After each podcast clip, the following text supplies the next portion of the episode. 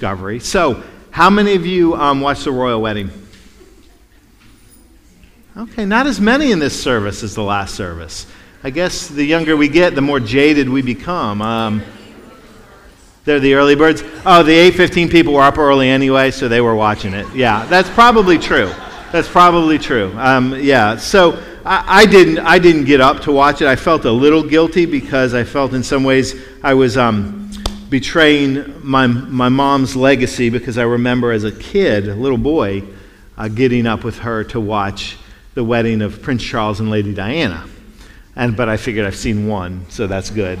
Um, but but I did watch highlights and things, and because I was coming, it was it was interesting to me just to, to to think about the immense pressure of being under the spotlight lately. War yeah, today actually, talking about celebrations, today is um is Tony's and I. It's our twenty-third anniversary today, and um, thank you. But I. Uh, I was remembering how how aware I was in our wedding, which was, you know, family and friends. It certainly wasn't any massive crowd, but of knowing that you're constantly being watched. You know, everybody's always kind of looking at, especially first dances and things like that.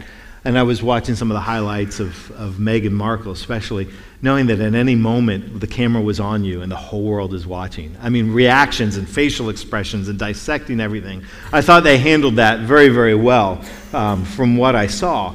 But I will say, and, and the whole thing is building to this, the highlight of what I saw, watched, and went back and watched in its entirety, and I really commend to you, if you have not watched it, is to go back and watch the sermon from Bishop Curry, because that was powerful.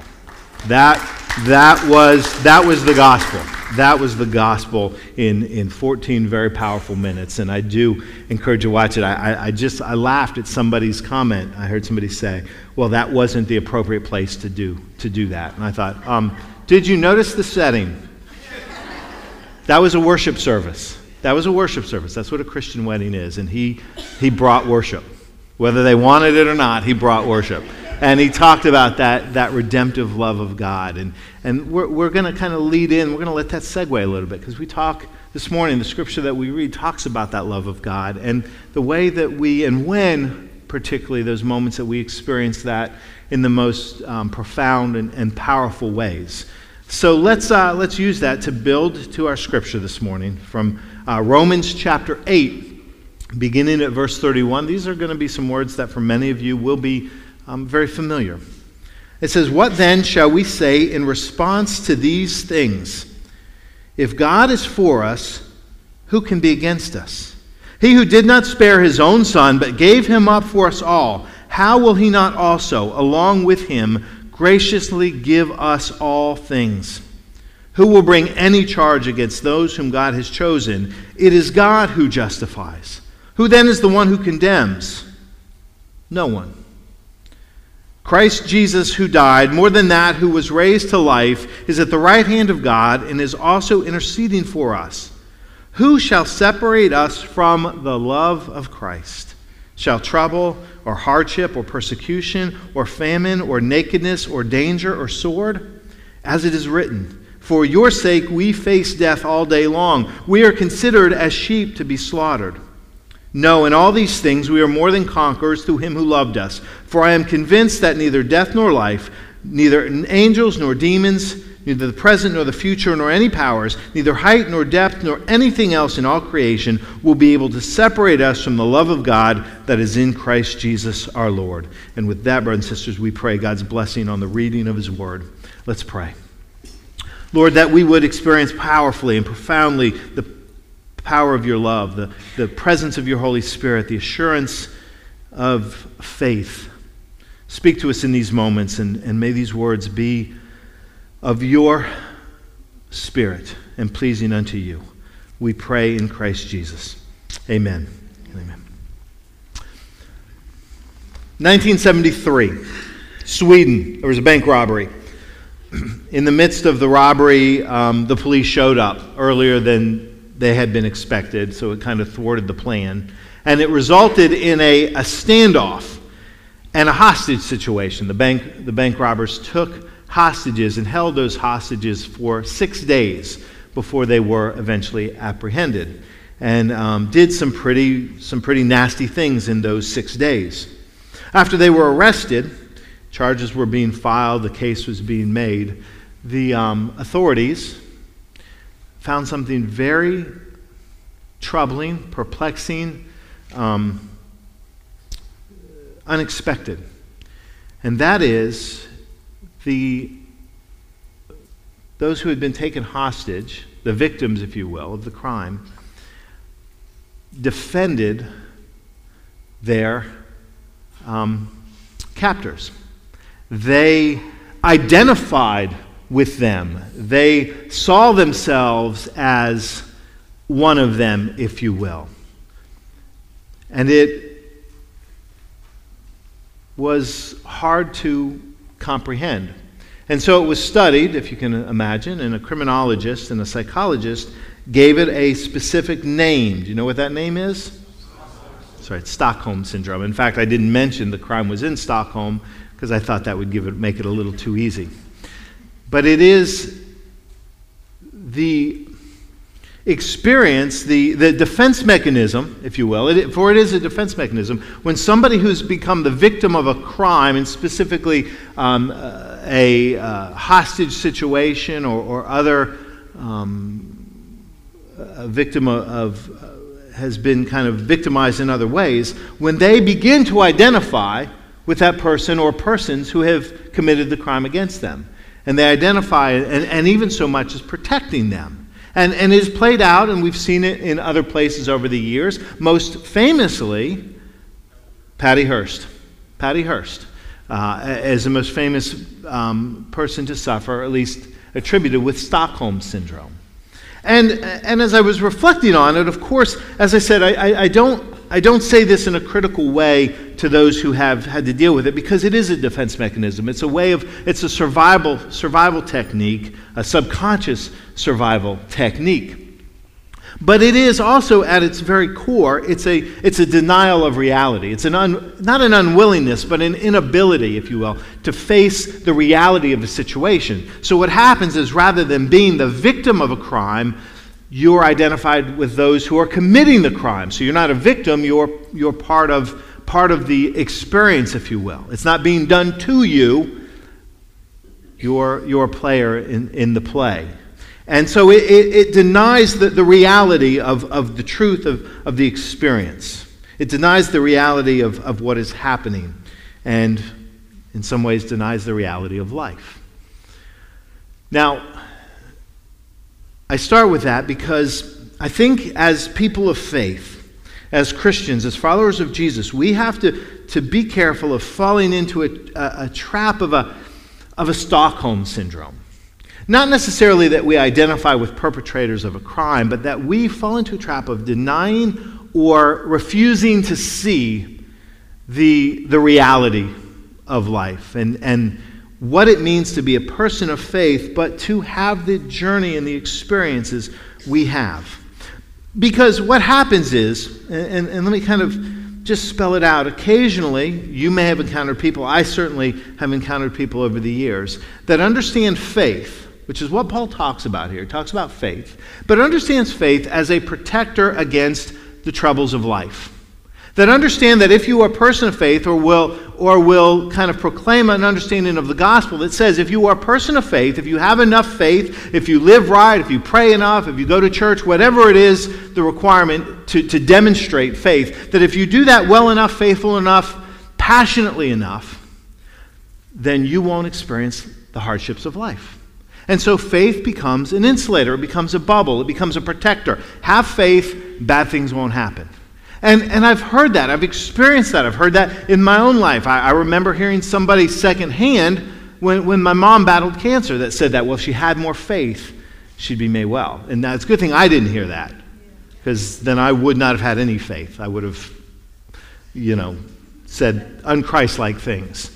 Um, but because it's, because it's bogus. And, and whatever the situations, it's bogus. Not only is it not true of our life experiences, it's not true biblically. You cannot make a case for that. You cannot make a case for the, for the idea that somehow if we follow Jesus, who was crucified, that we will not experience hardships and difficulties in life. And that's part of the heart of what Paul's talking about here. He's giving us a very powerful and a very real understanding of life. He's making us face life and not deny the reality of it, and he's given us hope at the same time. So let's talk about the reality. In fact, one of the verses that, that I... that I didn't read, it was from a, uh, earlier in the chapter, is verse eighteen. But this is what Paul says. He says, "I consider that our present sufferings are not worth comparing with the glory that would be revealed in us." I consider our present sufferings are not worth the glory that will be revealed in us. We love that glory part, but don't lose sight of the first part. Paul's saying, those of us, he's talking to people who have committed themselves to walking in the way of Jesus. He's talking to the church. He's talking to, to Christians. And he's saying, we're going through a tough time. I know we are suffering, but it doesn't compare with what's to come. There's a greater promise in spite of what we are experiencing right now. And then later on, he goes to spell that out. And it's part of the section that I did read. He says, um, uh, who is it, that, God who justifies, and he said, who shall separate us from the love of Christ? And this is what he lists. Shall trouble or hardship or persecution or famine or nakedness or danger or sword?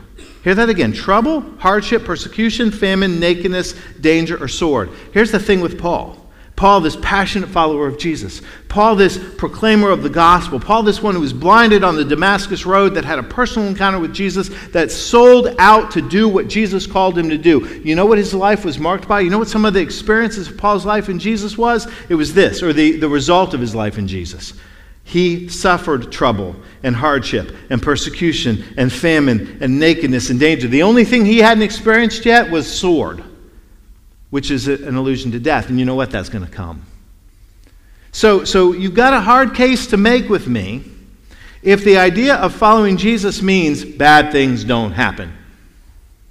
Because Paul's pretty close to Jesus.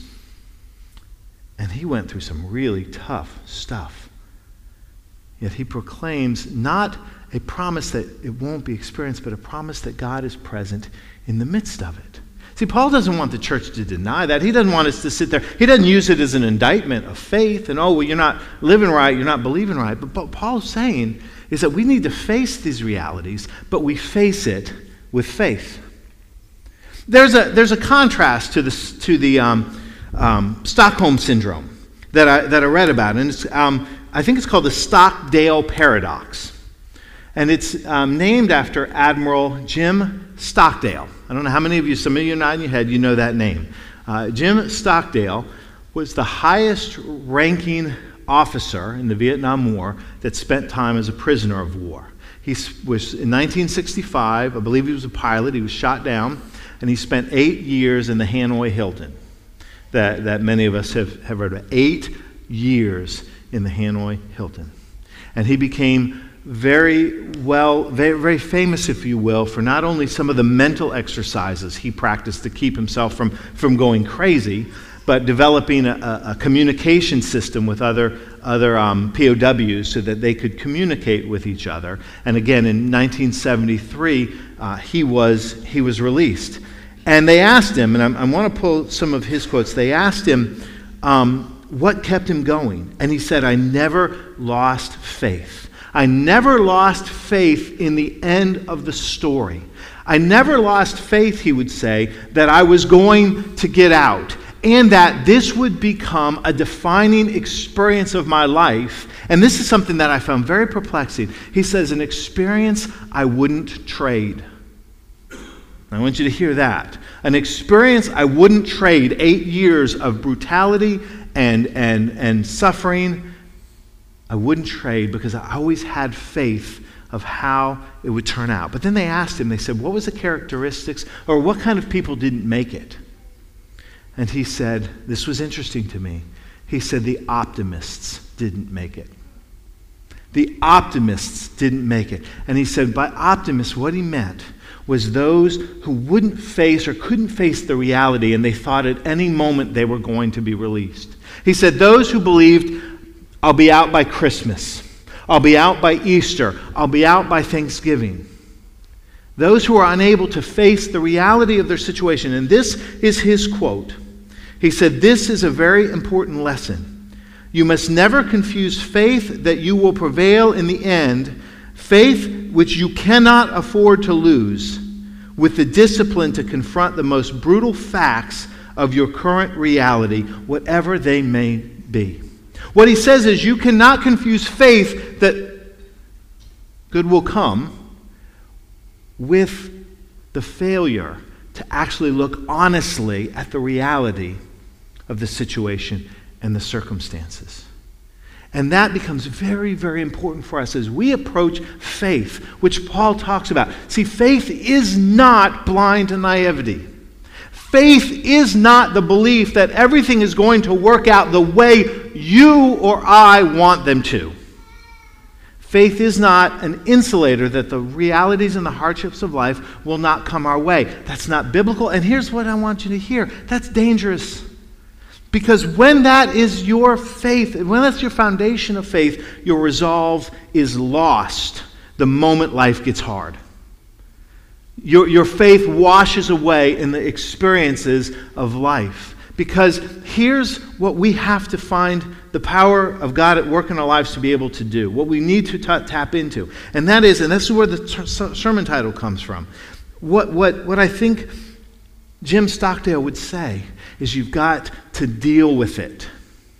And I don't mean that dismissively. A lot of times we say that as kind of a, as a dismissal. You know, somebody didn't like something, you just deal with it. But, but I'm not talking about that. I'm talking about an honest deal with it, knowing that the power of God is at work that allows us to face the challenges. That's what Paul's talking about. That's why he says neither death nor life, heights nor depth, things present or things to come will separate us from the love of God. What he's saying is as he talks about the, the, the sufferings, as he talks about the difficulties and the challenges, and he talks about this promise that nothing can separate us from the love of God, he's making a point that faith is not a protection against those things. Faith is a promise that God's present in the midst of those things. And that's really important. Because when we believe that somehow the trajectory of our lives is going to insulate us from those kind of problems, we don't have a solid foundation of faith.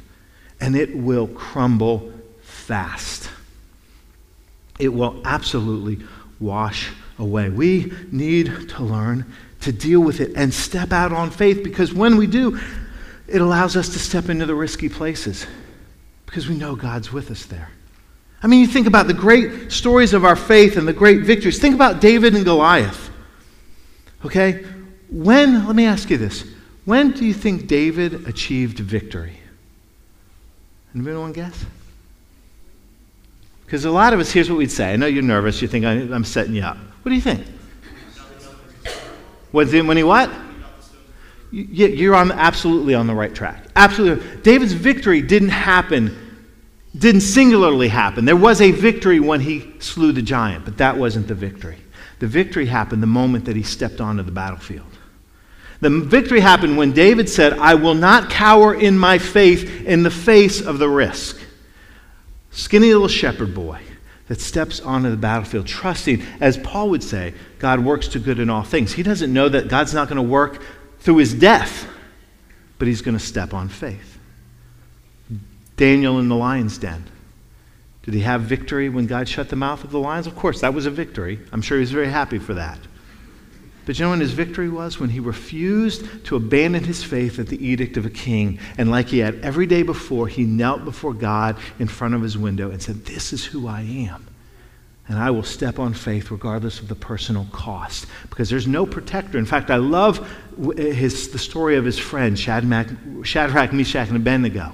When they're thrown in the fiery furnace, that's also there in, in Daniel, I think, chapter three. Um... And they say, when the, when the king says, you're going to die. I'm throwing you in the fiery furnace because you won't worship me.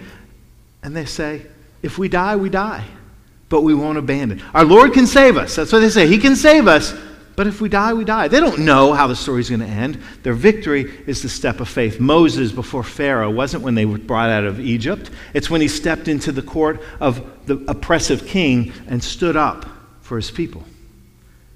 This is what we need to understand what faith looks like. Faith is God's strength working through us, with us, in the midst of the trials and the challenges, sometimes the great joys and sometimes the tremendous obstacles we face. because we will. And I was thinking about that this morning because we're celebrating these graduates, and these young people are smart and they're savvy and they know this. But I don't want, I don't want my children, I don't want these young people, I don't want these kids growing up to grow up with this idea that somehow if I just love Jesus, life's always going to work out for me. It will work out. It will work out. That's the promise. God works to good. But it doesn't mean that sometimes it won't work through the hardships, through the facing of the difficult times, and allow God to be at work in that. There's times we have to deal with it. We have to face it, and we have to deal with it. That's the promise of faith. That's what God invites us into. Nothing separates us from the love of God. That's the promise. So Paul says, face it. Step into it. Take the risk. I can't promise you what the outcome, but I know this. God will be with you in the experience. Trust in that and let that be your strength. Allow God's Holy Spirit to be at work so you and I in those moments can effectively and faithfully deal with it. Amen? Let's pray. Lord, thank you for your promise and for your presence, which never is far from us. May that be our strength and our hope now and always. In Christ's name, amen.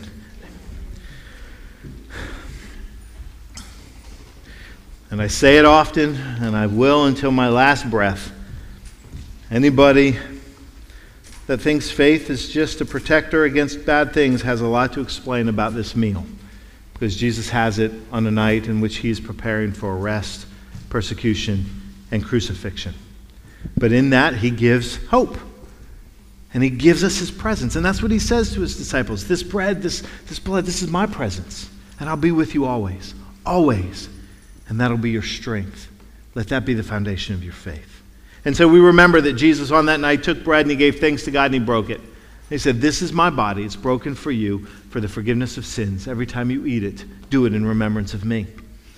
And then he took the cup and he gave thanks to God and he gave it to them and said, this is my blood of a new covenant, poured out for you and for many for the forgiveness of sins. Every time you drink it, do it in remembrance of me. And so we remember what God has promised through Christ. Not only what he did, but what he is doing in each of our lives. Let's pray. Gracious Lord, bless these gifts of bread and juice, that for us they would be the body and blood of Christ, that we would be for the world the body of Christ, a people redeemed by your blood. Lord, make us faithful, obedient to serve you, to love others, and to live into our faith. Until the day comes we enter your kingdom and forever feast at your heavenly banquet. With your Holy Spirit and your holy church, all honor and glory is yours, Almighty Father, now and forevermore. Amen. Amen. I want to invite now our communion servers to come and to take their place at our communion stations. If you are a guest with us this morning in these moments, as the praise band continues to lead us in worship, you're invited as you desire to come and receive communion.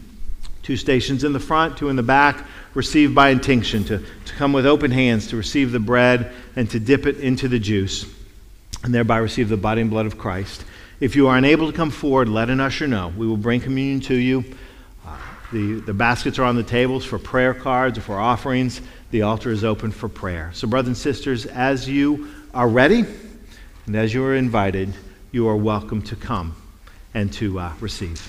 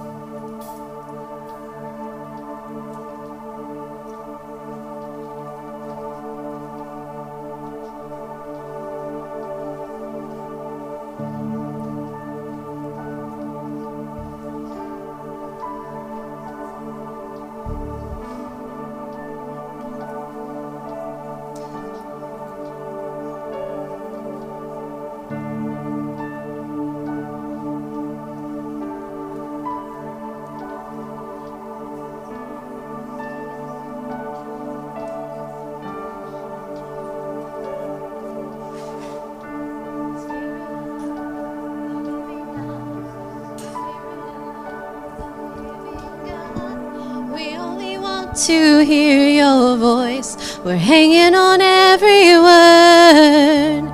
Spirit of the living God, Spirit of the living God, we want to know you more and more. We're hanging on every word. Come speak to us, our Lord.